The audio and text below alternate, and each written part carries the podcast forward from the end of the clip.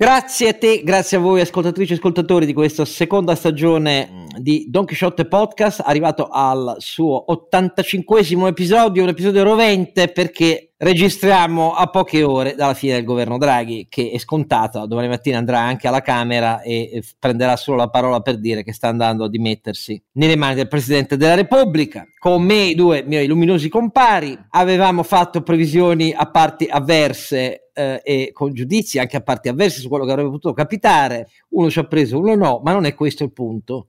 Eh, cerchiamo di capire meglio la gravità di questa crisi, dove ci può portare e se gli italiani capiscono poi davvero che cosa è successo. Qui.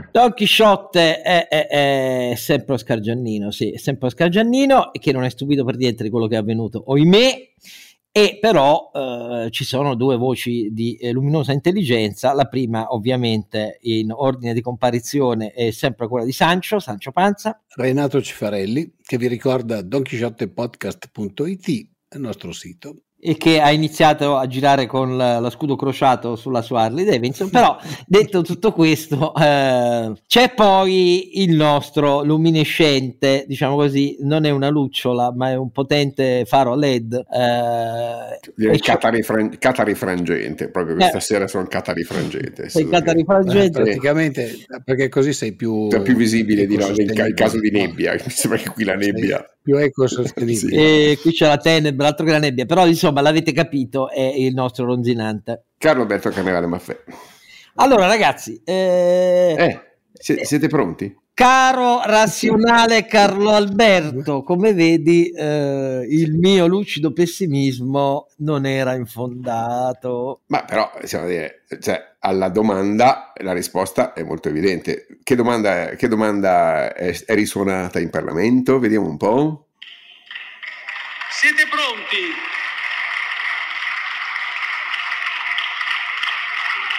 Siete pronti? Siete pronti? A confermare quello sforzo che avete compiuto nei primi mesi e che si è poi affievolito. Siamo qui. No, non erano pronti, caro Oscar, evidentemente.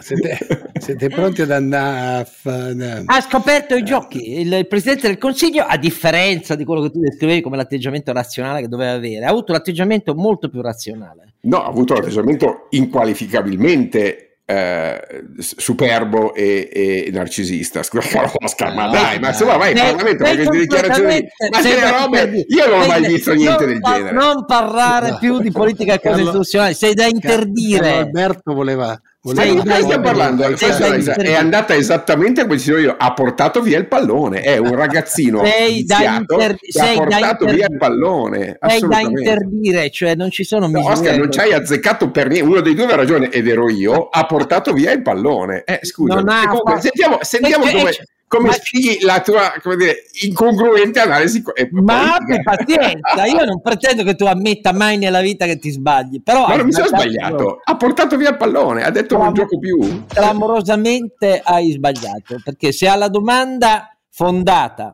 su quello che abbiamo visto in tutti questi mesi mille volte criticato, e cioè che i partiti erano sul rompete le righe, l'episodio dei 5 Stelle che si autodistruggono è semplicemente Uh, la miccia che fa esplodere questo atteggiamento diffusissimo su ogni misura rilevante del governo e di fronte a questo e di fronte ai 5 Stelle che non votano su una questione di fiducia e fanno finta poi perché hanno paura, non, non sono riusciti a decidere fino alla fine, cioè Conte è scomparso in questa giornata, quindi non si è capito nulla, tranne poi ha fatto sempre l'offeso, ha detto ah beh siamo stati cacciati via, una cosa ridicola, però il problema è che lui ha individuato il Presidente del Consiglio, titolare dell'indirizzo politico del governo, lui è solo lui e nessun altro, il problema vero e cioè quello che chiedevi tu era che si acconciasse all'idea di fare sette mesi perché non si capisce poi cosa cambia in questi sette mesi se non che ci sono questioni internazionali sulle quali come vedi nessuno in Parlamento ha speso una sola parola. Questo per farti capire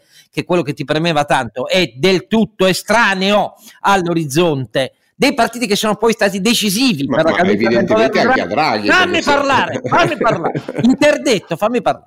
Allora, i partiti decisivi sono stati, sono stati non i 5 Stelle che non sapevano che cazzo fare, per essere chiari, sono persino hanno persino dato una manina perché ci fosse il numero legale, questo ridicolo, 95 voti che alla fine hanno dato di fiducia al Senato, ridicoli. Ma non è questo il punto. Il timbro lo mettono Berlusconi al traino di Salvini come sempre al traino cioè dell'estremismo Borghi Bagnai, al traino cioè gli amici di Putin veri siamo noi, al traino cioè degli attacchi all'Europa, al traino cioè degli attacchi a una politica fiscale che non sia la difesa delle corporazioni che loro difendono e degli interessi che loro difendono. Ecco, quello che è risuonato nella dichiarazione di voto del capogruppo al Senato della Lega. Il timbro lo hanno messo loro decidendo, Berlusconi ha deciso di seguire Salvini nel fatto che si votava solo la loro risoluzione, che dettava le condizioni al governo. Nasceva un governo a timbro uh, Forza Italia e soprattutto Lega e di fronte a questo sviluppo non è che ha fatto male, non ha sottratto il pallone, ha reso evidente nei toni dei partiti che sono arrivati a dirgli che si deve curare tra un po'. No, questo veramente l'ha detto Paragone, però insomma era evidente nel tono di disprezzo usato nelle dichiarazioni di voto, non tanto da Bernini quanto del leghista, che ogni tipo di fiducia era venuto meno. A. B. Che il conto dei partiti era da mesi quello di riprendersi, um, di levare Draghi fino alla fine del governo per avere comunque le mani libere per poter dire qualunque stronzata alla campagna elettorale. Tre, nessun riferimento alla questione internazionale, al gas, um, a Putin che sta ridendo, uh, nessun riferimento, nessun riferimento al fatto che l'Europa è lì per decidere cose di fondamentale impatto in BCE e Consiglio europeo, anche a sostegno asimmetrico di chi va peggio, cioè come ha sempre l'Italia, e che così si taglia la testa alla personalità più autorevole che eh, consentiva all'Italia di essere tornata a vette mai raggiunte dopo De Gasperi di credibilità internazionale in quelle sedi e in sede NATO. Niente di tutto questo è risuonato. Quindi tu mi dici che lui se n'è andato e ha levato il pallone. No, io dico grazie a Draghi perché ha rivelato di fronte agli italiani che poi non lo vorranno vedere, vedremo come si comporteranno e come giudicheranno. La vera natura di questi partiti, che sono indifferenti a tutto quello, Carlo Alberto, che tu giustamente consideri prioritari, totalmente indifferenti. Questa cosa è stata meglio svelarla perché così alle prossime elezioni gli italiani hanno gli argomenti per decidere. I danni all'Italia ci saranno, saranno immensi, non solo sui mercati, sulla credibilità politica, sulla sua autorevolezza. Uh, andremo indietro sull'efficacia di misure già le ultime compromissorie, troppo compromissorie, perché le abbiamo criticate per questo in questi mesi, caro Carlo Alberto. E tu mi dici che chi ha svelato tutto questo è un pazzo capriccioso? No, pazzo, no, capriccioso sicuramente. Inqualificato. Ma cosa vuoi che sve- ha svelato che cosa? Ha svelato il, il segreto di Pulcinella. Hai detto inqualificabile. No, non è il segreto di Pulcinella. Ma dai, ma che cosa ha svelato? il tuo conto era che si andava Vabbè. tutti avanti, ma dai, ma su. No, no, il mio punto era che Draghi era, eh, aveva fatto i capricci, scusa, che assolutamente non lo eh, potevamo Dra- sapere. Draghi, no? Draghi li ha fatti i capricci. Certamente ti spiego perché, Oscar, se quando, quando finisci il tuo punto, che no, no, no, è condivisibile. Insomma, no? Spiega, spiega. Ah, spiego io, perfetto. Allora, eh, che tesi avevamo simpaticamente sostenuto in questo in questa, dibattito moderato dal democristiano Sancio? Uh, che, eh, che, il comport- che non, non, c'è nessun bisogno di spiegare agli italiani di che pasta sono fatti i, eh, i 5 Stelle no, no, non c'è nessun bisogno eh, di spiegarlo nessuno ah, ah. Sì, e, e, e, ti spiego perché se tu se sono, poi... mica così con... eh. sono mica così sicuro eh. è vero che sono larghi Beh, però, però eh, allora, il problema qual è? che in termini razionali eh, la, il danno fatto al paese dalla scelta di Draghi è certo la consapevolezza della... dalla scelta di Draghi? sì sì sì, sì ti spiego perché ah no l'hanno fatto a Berlusconi e Salvini alla fine l'ha fatta no Draghi. dalla scelta l'ha fatto dopo il suo intervento che era un intervento polemico e eh, provocatorio se vuoi governare non dici quelle cose. Eh, eh, ci, sono, ci, sono, silenzi che valgono più di mille parole. Cioè doveva, doveva evitare di dire l'affievolimento. No, non doveva. doveva ah. Ovviamente eh, nella sua libera scelta il suo carattere è quello e lo comprendiamo, e come dire, solid- probabilmente avrei fatto altrettanto, sia chiaro. Ma non Stiamo... il suo carattere, io voglio sapere se era oggettivo quello che diceva o se lo inventava perché è un caratteriale. No, quello che ha detto assolutamente oggettivo, tutto ah! però, però puoi tacerlo è un bel tacere non fu mai scritto. Ah, vuole, vuole un democristiano. Ah, no, no, un democristiano. No, no, no, no, no, no, democristiano adesso fanno fare a, a Renasco. Abbi ah, pazienza, io faccio il razionalista che eh, usa la teoria dei giochi e ti spiego perché lui voleva portarsi via il pallone e l'ha ottenuto. Perché? Il danno al paese è evidente e non c'è nessuna discussione. La capacità di consapevolezza degli italiani sull'improponibilità, sul cinismo, sull'opportunismo, sull'ignoranza, sulla sudditanza che questo centrodestra sta imponendo al paese, perdonami, è tutto da vedere. Questa è un'ipotesi, mentre eh, la certezza che il danno al paese è stato fatto. E questo purtroppo è anche eh, fu- dire, funzione del comportamento in punta d'orgoglio di Mario Draghi, comprensibile non ha detto una parola sbagliata, eh, sia chiaro, condivido ogni riga quello, del suo intervento e, e, e la sua analisi e, era, la, sarebbe stata l'analisi in un paese civile. Il problema è che non lo siamo in un paese civile e se non ti rendi conto di non essere un paese civile, non, dire, è meglio che non faccia il Presidente del, del Consiglio. E invece ah. hai voluto fare il Presidente del Consiglio in una modalità che non è compatibile con questo Parlamento. Ah, ecco, ecco. Cioè, ha voluto eh, farlo troppo bene, quindi per questo farlo, sì, esattamente, ha voluto farlo troppo bene, doveva ah, ah. farlo in, un, in, una modalità compatibile per minimizzare i danni al paese. Ha scelto di farlo in maniera, se volete, a prioristica, no? Can- proprio a priori, non so come dirlo, proprio a priori, a priori kantiano. Ha scelto di farlo in muoia Sansone con tutti i filistei. Questa è la sua scelta comprensibile, giustificata, quello che vuoi tu. Però eh, prendiamoci atto, prendiamo atto delle conseguenze. Il disastro l'hanno fatto i grillini col casino della settimana scorsa. Lui ha colto questo disastro oggi, poteva usare toni diversi, avre, poteva dire le stesse cose in una maniera diversa, è andato a, ha voluto dare la lezione a Salvini e Salvini si è, si è visto servito su un piatto d'argento la possibilità di mandare tutti alle urne e vincere le prossime elezioni. Ora, benissimo, soddisfazione egregia di Draghi che ne esce da eroe eh, impeccabile, senza macchia e senza paura.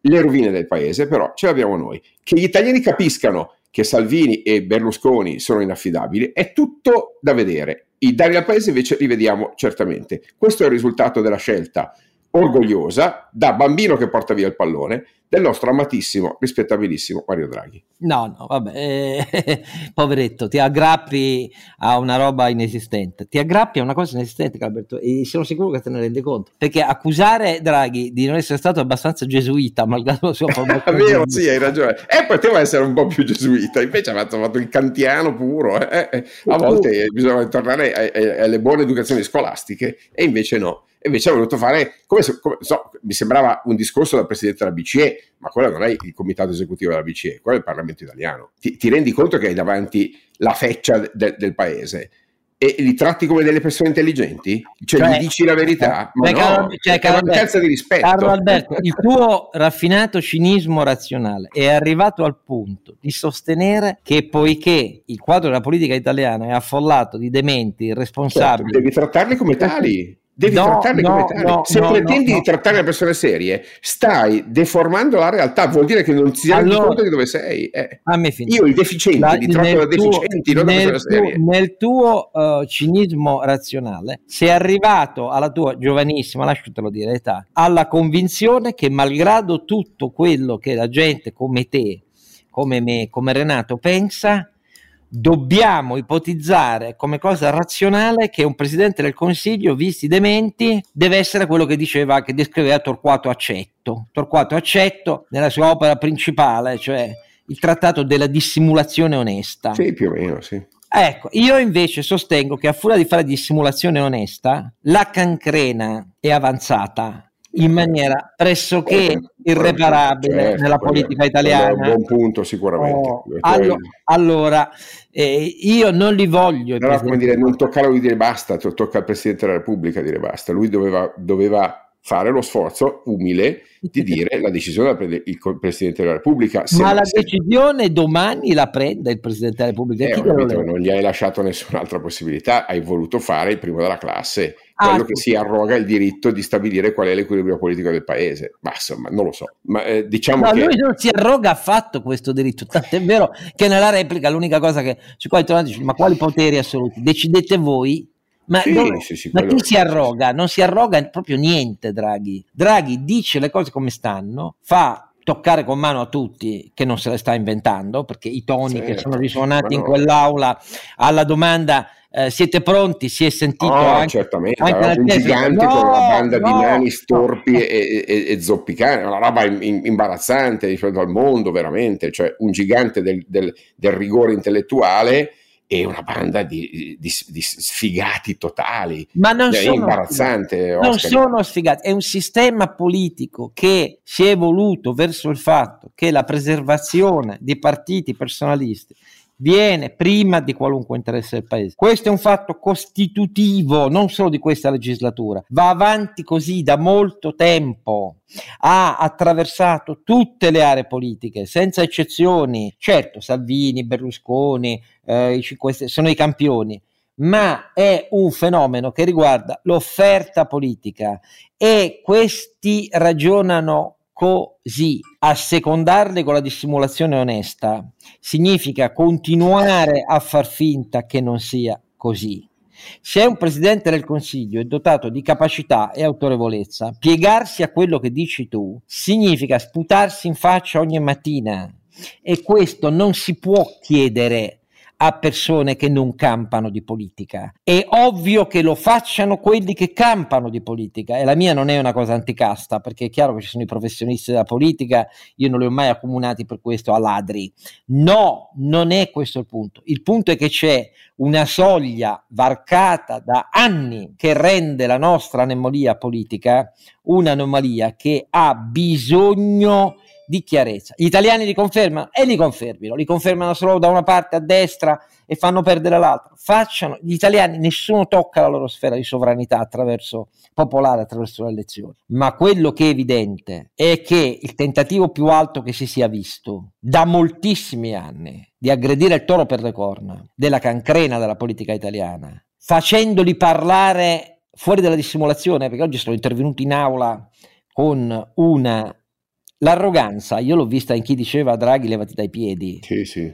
Non l'ho Mamma vista mia. in uno che riconosceva i partiti. No, non arroganza, no, ma un punto d'orgoglio, eh, diciamo, ha, ha, privilegiato dire, l'orgoglio. Al... Te l'ho detto, eh, ha, ha, voluto fare eh, quello che porta via il pallone, dicendo non siete degni di giocare. No, e no. c'ha ragione, sì, ma è così che si fa l'interesse del paese? No, no, no, no, no perché tu dici che ha sbagliato il tono, quindi non sì, doveva sì, dire che si era affievolito, non doveva dire ehm, quello che ha detto sui taxi, ovviamente, non doveva dirlo sulle concessioni balneari, do- doveva far finta non di... in questo momento, cioè c'erano altri modi per farlo, altre modalità, poteva fare una scelta diversa senza venir meno al, al suo carattere, al suo mandato, poteva senti, fare i draghi senti, senza, senza esagerare, senti, no? Invece ha voluto Salvini, fare il fenomeno. Berlusconi e Salvini Salvini eh, di fronte al fatto che votavano solo una risoluzione scritta da loro che dettava le condizioni politiche, perché questo non è nato dopo il discorso, di fidu- il discorso sulla fiducia di Draghi. Eh. Questo era evidente fin dall'inizio. Queste sono le dichiarazioni di Salvini di giorni e giorni fa per non accomunarsi a una fiducia generalizzata verso Draghi. Tu pensi che Draghi avrebbe dovuto dire accetto come voto di fiducia la risoluzione della destra? Ma tu sei matto.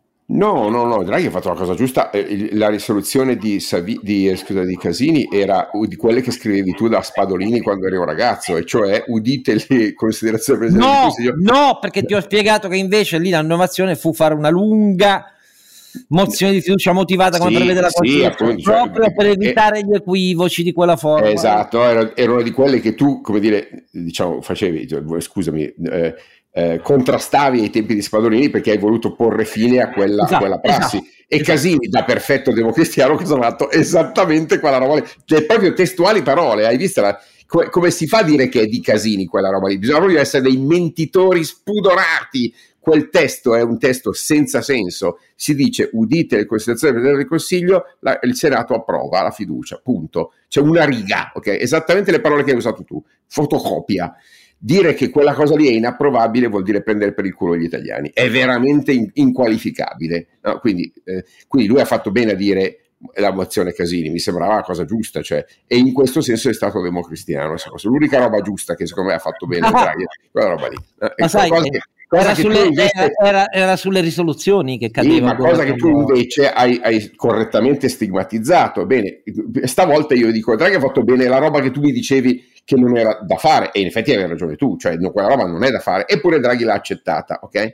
E nonostante questo, Salvini e Passi, ma anche Berlusconi, eh, ha detto che quella risoluzione è inaccettabile. È ridicolo, ci stanno prendendo per i fondelli, Oscar, quel testo di quella risoluzione lì è quanto di più banale, democristiano gesuita esista sulla terra e la tua storia personale lo dimostra perché onestamente hai detto che quando eri ragazzo hai lottato contro quel, quel modo eh, di pensare. E eh, facevi cioè, bene, avevi ragione tu eh, avevi ragione tu anche la settimana scorsa quando abbiamo discusso di queste cose. Ci ho detto, possiamo parlare dei, dei vantaggi di tutto questo? I vantaggi di tutto questo è che nessun moderato che voglia meritarsi il rispetto di un essere civile può votare per questa inqualificabile destra di sabotatori contro gli interessi nazionali. E Nessuna persona di buon senso che possa ispirarsi alla moderazione, non dico alla democrazia liberale, alla moderazione, okay, eh, può votare per questa banda di eh, bucanieri, mh, mm, ma come dire, sabotatori dell'interesse nazionale che è il centrodestra italiano. Come diceva una famosa viceministra, um, questo lo dice lei, perché io finché non conto i voti non mi sento di dirlo, non faccio il vaticinante, gli, italiani votano quello che eh, vogliono. Beh, si, è, mai detto che invece questo, eh, l'effetto di Draghi è spiegare agli italiani chi sono questi signori qua, e allora sii coerente, o lo capiscono o non lo capiscono. Io penso che non lo capiscono, ma nel caso glielo ricordiamo, chiunque si, pro, si eh, definisca almeno moderato insomma, eh, e che voti per questa banda di, mh, mm, mm, ma può dire, di, di, di grassatori eh, è, è, inqualificabile lui stesso.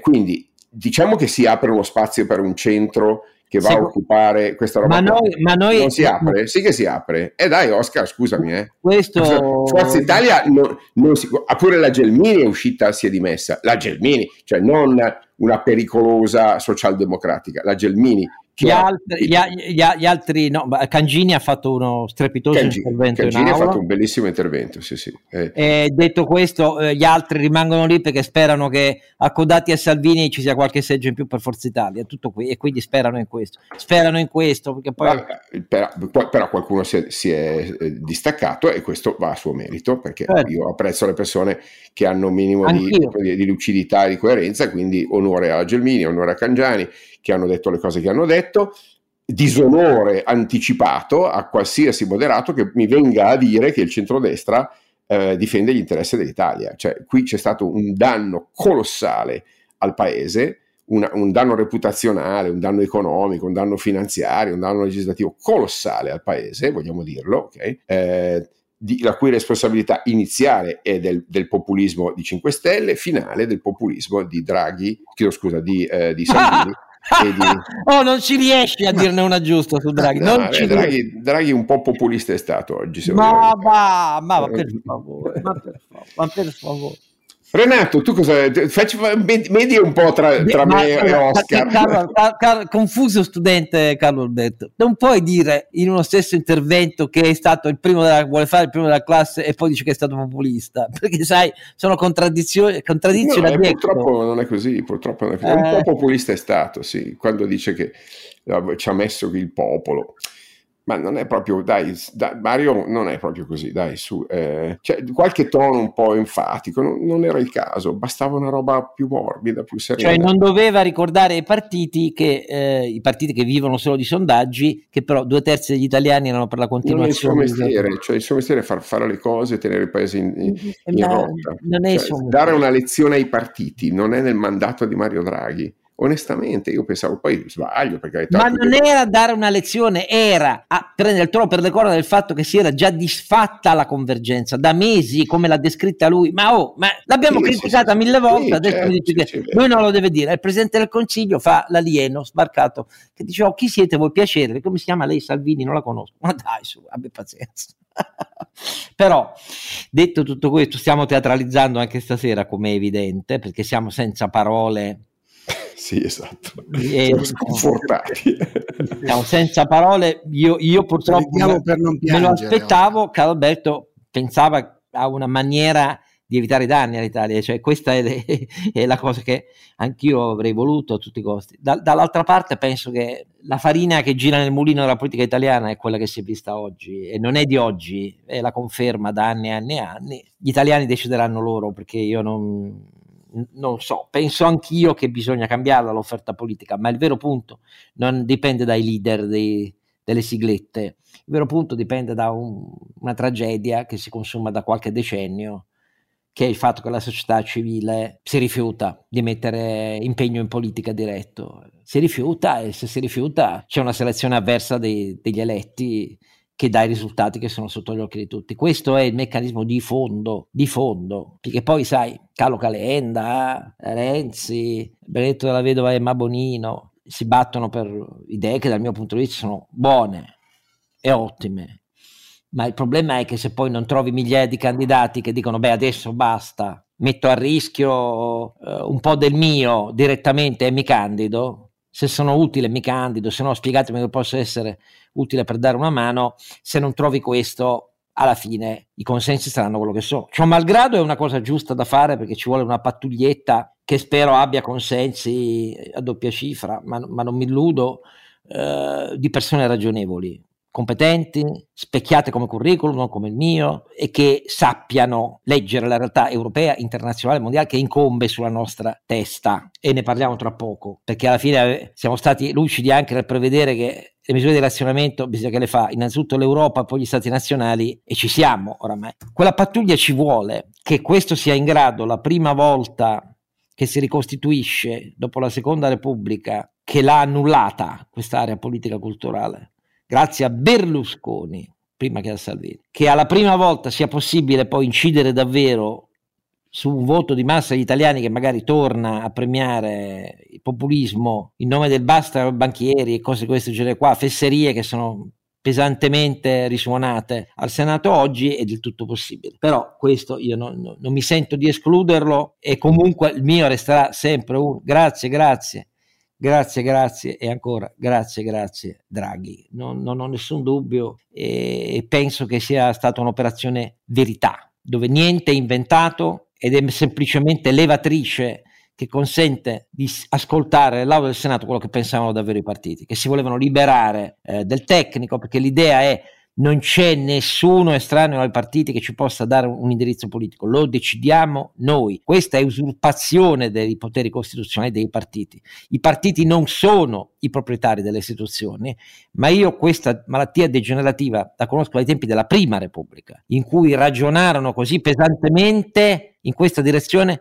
tanto da perdere diritto all'esistenza tutte le forze politiche della Prima Repubblica, perché tenacemente avevano battuto la strada che servivano presidenti del Consiglio marionetta perché contava il Consiglio di Gabinetto e il potere dei segretari dei partiti. Siccome l'ho già vissuta questa storia, adesso la rivedo però innestata non su partiti veri come erano quelli, ma su leadership personalistiche Ecco qua, abbiamo trovato il modo, uccidendo Draghi, di ridare pieno potere su una Lega che era divisa a Salvini, qualche eletto in più per Forza Italia, l'unica che è stata fuori da ogni governo e che ha ragione a considerarsi assolutamente limpidamente coerente su questo è la Meloni, per cui tutti hanno lavorato, compreso il PD e i 5 Stelle, e vedremo. Però detto questo, è ovvio che non si cambia più legge elettorale a questo punto, questo è ovvio, perché il centrodestra è tornato unito, faranno finta di nascondere il fatto che uno sta nel Partito Popolare, uno in un gruppo e un terzo in un altro ancora, faranno finta del, di non considerare il fatto che la Meloni ha preso posizione di grande chiarezza occidentalista e filonato, mentre invece Salvini voleva andare a Mosca e Berlusconi è tutto lì dolente perché il suo amico Putin, il suo grande amico Putin, l'amico Putin, il suo grande amico Putin. Fa... Adesso cadrà una mano di vernice su tutto questo e quindi la legge elettorale, secondo me, non si cambia in alcun modo. Ma fermiamoci un secondo e andiamo a vedere che cosa a livello internazionale cambia e significa questa crisi e anche le misure che stanno arrivando. Allora, cominciamo direi dal gas, il solito problema, caro Alberto. Beh, la Commissione europea eh, si è fatta viva con una, mm, chiamiamo un piano, un piano che si chiama eh, risparmiare gas per un inverno sicuro, proprio così, no? save, save, gas for a safe winter, eh, che sostanzialmente ipotizza, non può disporlo perché non sono ancora cioè, i termini tecnici e giuridici per farlo, eh, non può disporre, ma ipotizza una riduzione volontaria della domanda, quindi dei consumi di gas tra il 1 agosto 2022, quindi ricordo fra 9-10 giorni, ok, e il 31 marzo 2023. Un regolamento che eh, dire, predisponga uno stato, uno stato, di allerta, non ancora di emergenza, ma di allerta, no? eh, per assicurare l'approvvigionamento. Eh, non lavorando quindi soltanto sul lato offerta ma sul lato domanda. Eh, è quello che, se ricordi Osta, avevamo prefigurato, preannunciato o forse raccomandato, auspicato, certo. eh, auspicato perché era necessario far prendere consapevolezza agli europei, era giusto che facesse la Commissione per evitare che fosse una questione nazionale, eh, affinché appunto le, ehm, la, l'opinione pubblica europea si rendesse conto che la Russia sta ricattando l'Europa sul gas in maniera esplicita e la, la, dichiarazione della von der Leyen è proprio Russia is using gas as a weapon, come, sta usando il gas come un'arma. Eh? In effetti è un'arma non convenzionale, nonostante eh, Nord Stream 1 probabilmente nelle prossime ore, magari con un refolo di gas, possa magari riaprire per salvare la faccia formale, ma è evidente che tutto questo è, è in corso e quindi l'Europa deve battere un colpo dicendo sapete che c'è, dobbiamo eh, risparmiare quei miliardi di metri cubi necessari a teoricamente farci scollinare l'inverno per arrivare a una situazione del 2023 che ci consenta di, ehm, di, di fare meno del gas russo. La domanda però è eh, relativa, caro Oscar, a, ai diversi mix energetici dell'Europa che eh, creano situazioni non proprio simmetriche. No? È evidente che un intervento di questo genere qua aiuta Germania, l'Austria, serve a molto poco alla Francia che come sappiamo ha il suo bel nucleare, pochissimo anche a Spagna e Portogallo che non usano il gas russo eh, e hanno però i rigassificatori, almeno la Spagna. Eh, L'Italia, l'Italia mh, abbiamo rassicurazioni ripetute del ministro uscente ehm, eh, Roberto Cingolani che dice che stiamo accumulando in realtà più gas della media europea e quindi probabilmente quel genere di risparmio è perfino eccessivo. Però eh, no, non ne sarei troppo sicuro, ecco, soprattutto in una situazione in cui siamo in crisi di governo e quindi non c'è più il Draghi che va ad Algeria a negoziare una, un aumento delle forniture, sia pure ovviamente in tempi e modalità che non ci consentono domani mattina di chiudere il rubinetto di Putin. Però la buona notizia è questa, no? che l'Europa sta diventando un soggetto della politica eh, energetica in maniera sempre più preponderante. Poco tanto che sia, però è un segnale che uniti si può rispondere a questa crisi, mentre se andiamo in ordine sparso non ci si riesce. Quindi almeno a livello europeo qualche buona notizia continua a esserci. Ricordo però domani eh, eh, 21 luglio la riunione della BCE e qui invece il segnale, caro Oscar lo lascio dire a te, il segnale sicuramente sarà in una direzione di una inversione della, ehm, del traiettoria dei tassi verso, non dico verso l'alto, verso la normalizzazione, diciamo così, perché non è che i tassi si rialzano, i tassi smettono di essere negativi, mettiamo, o comunque si, si, si, indirizzano verso un minimo di normalizzazione. Non è una risposta, se vogliamo, eh, all'inflazione con un'inflazione fortemente sbilanciata sul lato dell'offerta, cioè un'inflazione importata da gas, energia e materie prime, gli interventi sui eh, tassi di interesse sono poco efficaci oggettivamente. È più, una, più che altro un segnale di cambiamento di politica, è, un, è, una, è una, ribadire l'ancoraggio, si dice così, no? eh, è un ribadire la volontà della BCE di non lasciare che questa inflazione sfugga di mano. No, quindi è un'operazione più, più di segnale che di effettiva efficacia monetaria. Però è un segnale. L'altro grande tema era ehm, eh, evidenziare, rendere un po' più comprensibile lo, il famoso scudo antiframmentazione che molti in Italia chiamano erroneamente scudo anti-spread, eh, intestandosi quindi il diritto di farne un po' di più di spread, tanto c'è lo scudo, ecco, ed eccoci qua l'azzardo morale di cui parlavamo prima. Okay?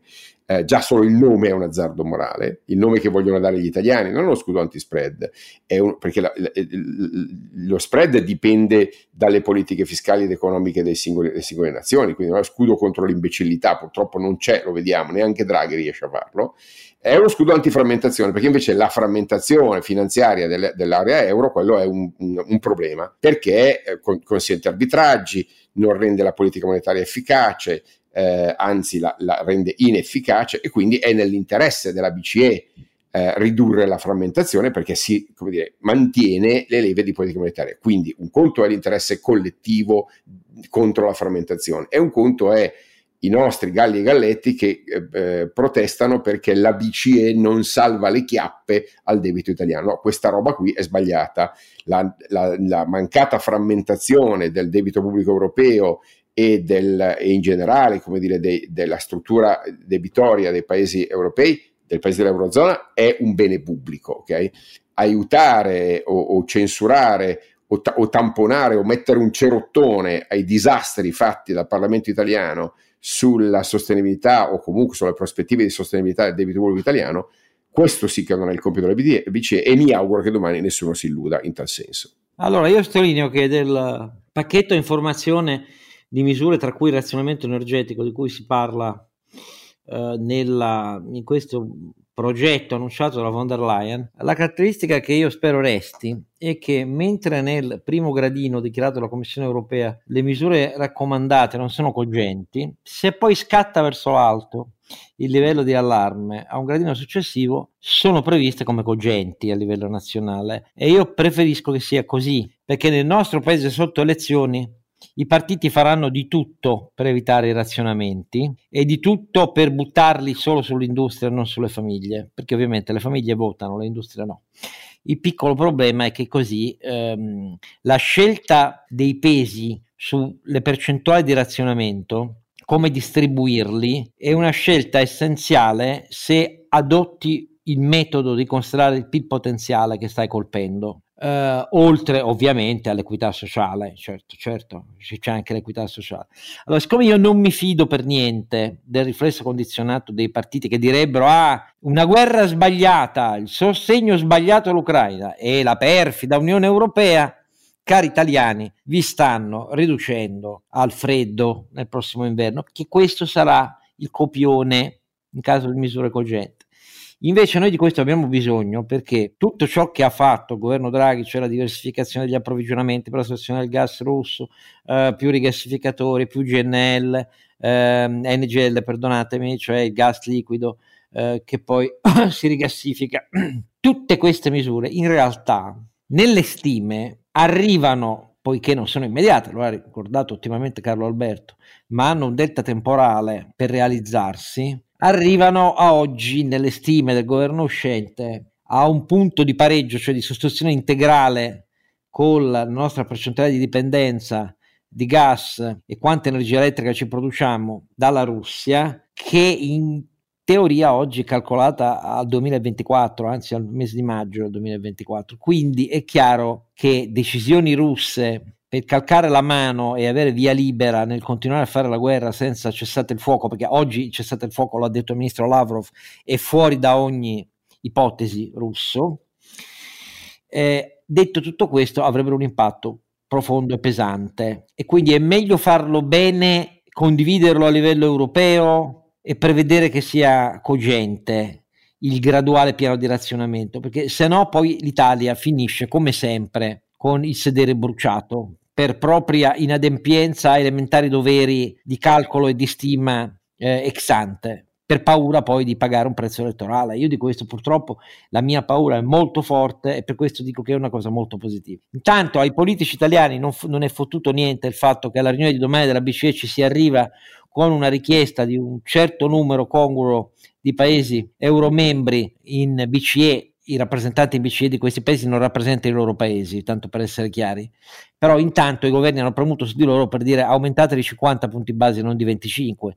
L'arietta verso chi crede di fare debito e deficit a go-go, a piede libero, per così dire, dovrebbe essere percepita nel loro naso, se ne avessero uno sensibile a queste cose, dai matti che hanno affossato Draghi, ecco, e invece non è percepita in quanto tale, perché diventerà anche in quel caso la perfida Europa nemica, usciamone. Ecco, questo, io sono convinto che questo tema tornerà potentemente nella campagna elettorale, molto più di quanto non si creda, e ovviamente sparisce dalla logica dei partiti qualunque sostegno inequivoco come quello che Draghi ha fatto nelle sue comunicazioni di oggi all'Ucraina, dicendo che solo armando gli, agli ucraini si continua a consentire di difendere non solo l'Ucraina, ma i valori europei. Oggi Draghi ha pronunciato una frase che nessuno ha colto di quelli che intervenivano in aula, perché la loro testa era su tutt'altro, sui loro partitucoli, eh, quando ha detto a un capo di Stato che crede di sedurci col suo modello autoritario, noi dobbiamo una risposta chiara, secca e di difesa di modelli comuni europei. La risposta a Putin e alle sue ultime intemerate è stata inequivocabile, ma al Parlamento italiano è rimbalzato come se la questione non esistesse assolutamente. Questo è un altro rischio immenso. E non invidio Mattarella che deve prendere una decisione adesso su come si va alle elezioni, perché non lo si può chiedere a Draghi, come è ovvio, non lo si può chiedere perché i partiti lo hanno liquidato in questa maniera così brutale. E quindi ti aspetti che non sia Draghi a gestire le elezioni? Non lo so, io penso che a quel punto affidargli alcuni mesi eh, di ordinaria amministrazione sarebbe logola, eh, logorarlo, sei d'accordo? No, ma non ne sembra logorarlo, è, è, finita l'esperienza, cioè Draghi l'ha detto chiaro, quindi non credo che sia la persona a cui mi, il Quirinale debba pensare. Naturalmente lo scopriremo però eh, solo da domani in avanti. E... Beh, c'è sempre amato, no? Vabbè, ma questo amato. Mm. Va, va, va, valuteremo, valu, valuteremo le decisioni del Quirinale, insomma, però prima io non ci metto alcuna ipoteca. Mi pare che Draghi non possa farlo e non debba farlo, ecco questo, anche perché non, non vedo quali rapporti con i partiti potrebbero consentire l'adozione di qualunque misura. Una cosa è sicura, il Quirinale vuole la legge di bilancio e vuole evitare la, i dodicesimi, cioè l'esercizio provvisorio e questo mi pare complicato, molto complicato però, molto complicato perché se non si vota a ottobre dopo quello che è successo, pensare che si voti a febbraio mi pare impossibile, siamo a luglio. In questa condizione significa tenere a bagno l'Italia con scarsa operatività di governo e solo poter riordinare amministrazione. Ma francamente, come se poi la legge di bilancio fosse di ordinare amministrazione, con i tempi che corrono. Ma quindi non invidio il capo dello Stato. Eh non invidio il capo dello Stato, dico che però questa tendenza a non dover mai contemplare eh, elezioni ci ha fatto arrivare nel momento adesso di crisi internazionale, energetica, del gas, eccetera, eccetera, e anche di crisi europea, perché di questo sì, possiamo parlarne sia pure a voce bassa, che è il peggior momento possibile. Quindi anche qui un po' più di risolutezza invece che di gesuitismo a volte aiuta. La trovata di Draghi è stata sensazionale, adesso però i Crodus exalta, perché da una parte è così consunto la trama e l'ordito eh, dei partiti che vogliono solo elezioni che bisognerebbe dargliele presto, dall'altra significa niente legge di bilancio e molte altre cose oltre a questo, a dire la verità. Eh. Le rate PNRR, punto, buh, punto interrogativo e così via, e tantissime altre misure. E cosa fanno le imprese in questo scenario, Renato? Tu cosa, cosa dici? Sperano di, che arrivi un gruppo straniero a comprarle. Beh, non credo che sia il momento in cui gli stranieri vi ne vogliono le compagnie in Italia. Eh. monetizzare, non lo so. Ma in questo momento cosa vuoi fare? Investimenti congelati, direi. Beh, quello sicuramente. Allora, parli, eh, però cioè, ti ricordo che noi dipendevamo dagli investimenti, noi abbiamo investimenti quest'anno previsti all'8,8 in crescita, con un PIL che forse arriva al 2,8-2,9 fortemente dipendente invest- dal ciclo di investimenti se si congelano allora, gli investimenti, ragazzi. Allora, eh, l'unica cosa che andrà forse un po' avanti, vediamo il trascinamento, sarà quella del 110%. Certamente a fronte di eh, gas razionato per almeno un paio di inverni, diciamo un inverno, un'estate e mezzo, un'estate e mezzo inverno l'anno prossimo. Un'inflazione che oggi sono usciti ancora altri dati, mi sembra UK 9,4. Um, Un'inflazione che esplode, un mercato che per forza rallenterà, perché sappiamo tutti che il periodo preelettorale di solito è un periodo di rallentamento, incertezza governativa, tassi in aumento, chi, chi cavolo investe, eh, Carlo Alberto? Cioè, secondo me, dal punto di vista industriale, potremmo trovarci davanti a una frenata calcolando soprattutto il fatto che moltissime aziende italiane sono in, eh, in, una situazione, cioè sono nei settori di, di beni di investimento industriali, no? Anche tu ne sai qualcosa, insomma. Secondo me in, nel mercato interno ci sarà una frenata pazzesca sugli investimenti. Probabilmente si salverà un po' chi, chi, lavora con l'estero, però vediamo quali mercati prossimi, nel prossimo periodo tireranno. Non dimentichiamoci che una, un'altra frenata degli investimenti deriva dal settore automotive. Oggi noi, forse l'avevo già detto in un altro podcast, siamo abbastanza preoccupati perché facendo i motori pensiamo che probabilmente ci sarà tutta una filiera che smetterà di investire perché hai praticamente la data di scadenza eh, già pronta no? e quindi sicuramente farei qualche investimento tattico di breve termine, ma nessuno ragiona oggi a più di direi 5-6 anni sull'automotive per la parte motori. In questo momento i cinesi si stanno fregando le mani perché probabilmente con questo cambio completo di, di, di settore, del settore avranno la possibilità di entrare in un mercato dove non sono mai riusciti ad entrare con le tecnologie vecchie, ma sai, cioè, non, non, la vedo, cioè, poi non dimentichiamoci che c'è il PNRR, cosa succede al PNRR? Cioè, se ne va Draghi, governo, di, governo dedicato agli affari uh, standard e, e, correnti che si mette a fare le riforme che il PNRR ci, ci chiede?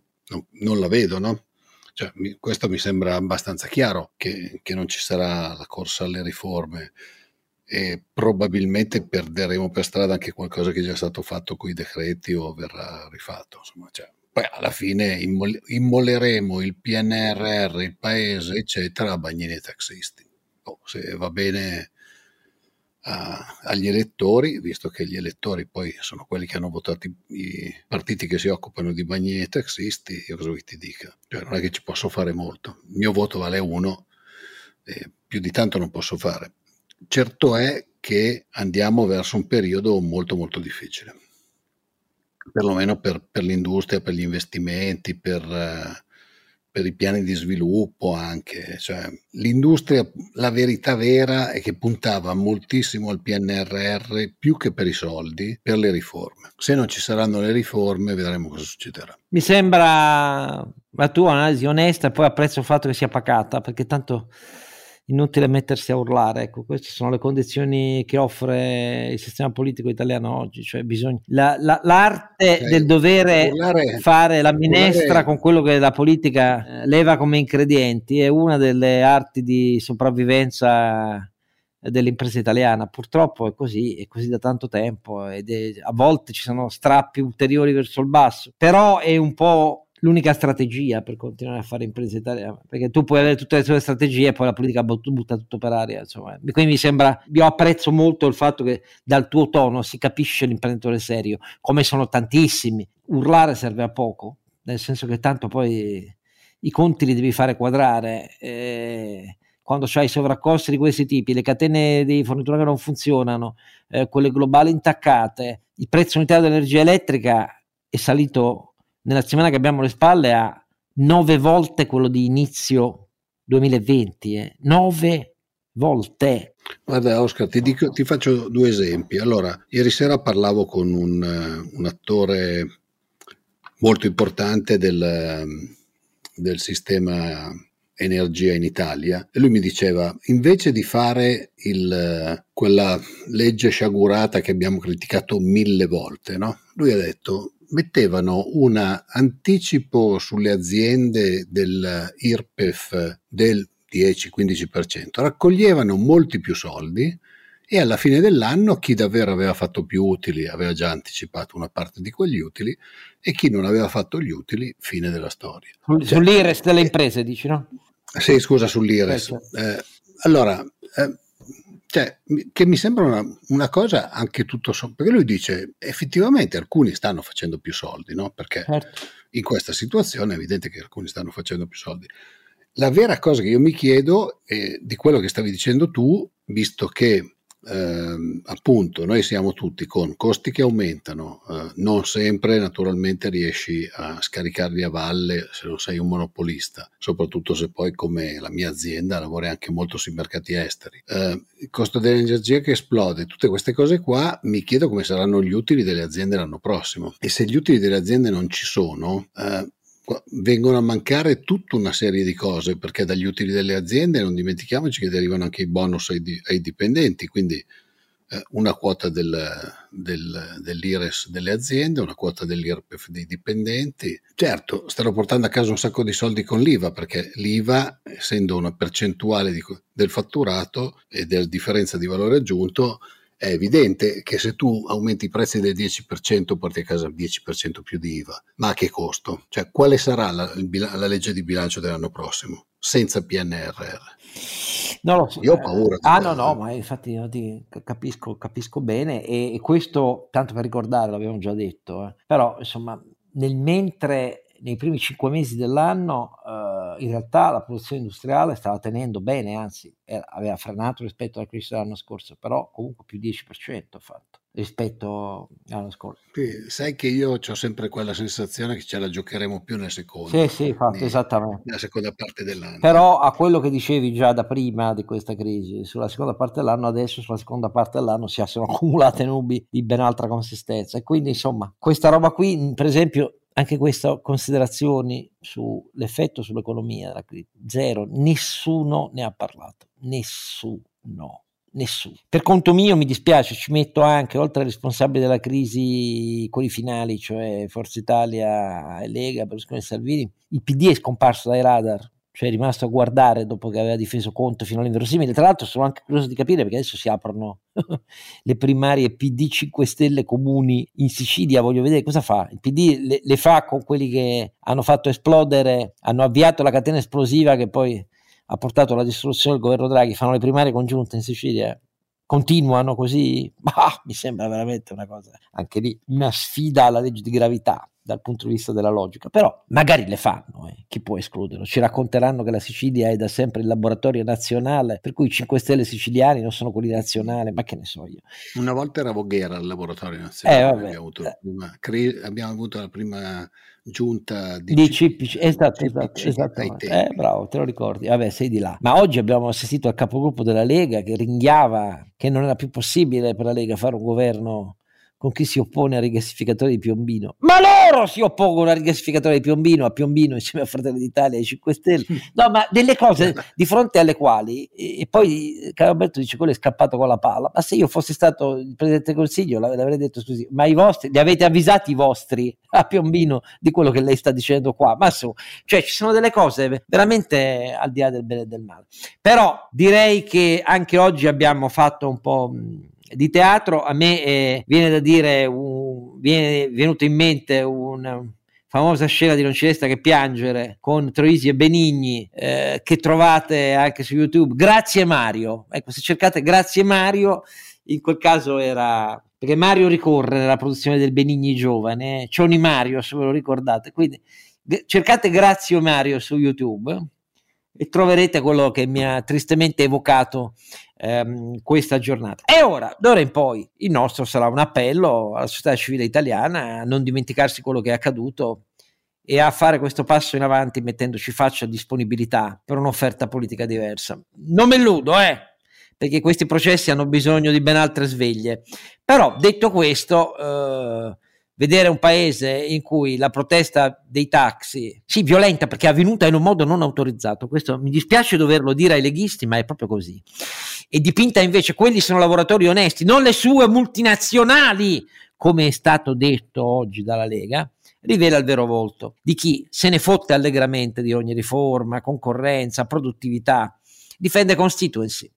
Questo è il mestiere dei partiti italiani e null'altro, cioè un mestiere che ci porta nella fossa, nella fossa, altro che il declino, nella fossa. E su queste alate parole, e ringraziando caro Alberto che si presta per la terza puntata a teatralizzare con me che esagero, gli dico, eh, ma su, sei da interdire, è tutto un teatro, però per capire che bisogna rendervi evidenti le ragioni contrapposte di quello che sembra univoco ma non lo è mai in Italia, ecco, è tutto qui. E io ringrazio caro Alberto per prestarsi e Renato per essere saggio come è stato alla fine, mentre io ogni tanto ovviamente alzo un po' la voce. Bene, vedremo cosa avverrà, appuntamento al prossimo episodio, cioè visto che questo era dopo lo stock 84-85, all'86 episodio vedremo chi ci porta alle elezioni e con che poteri, cosa aspettarci. Grazie a tutti.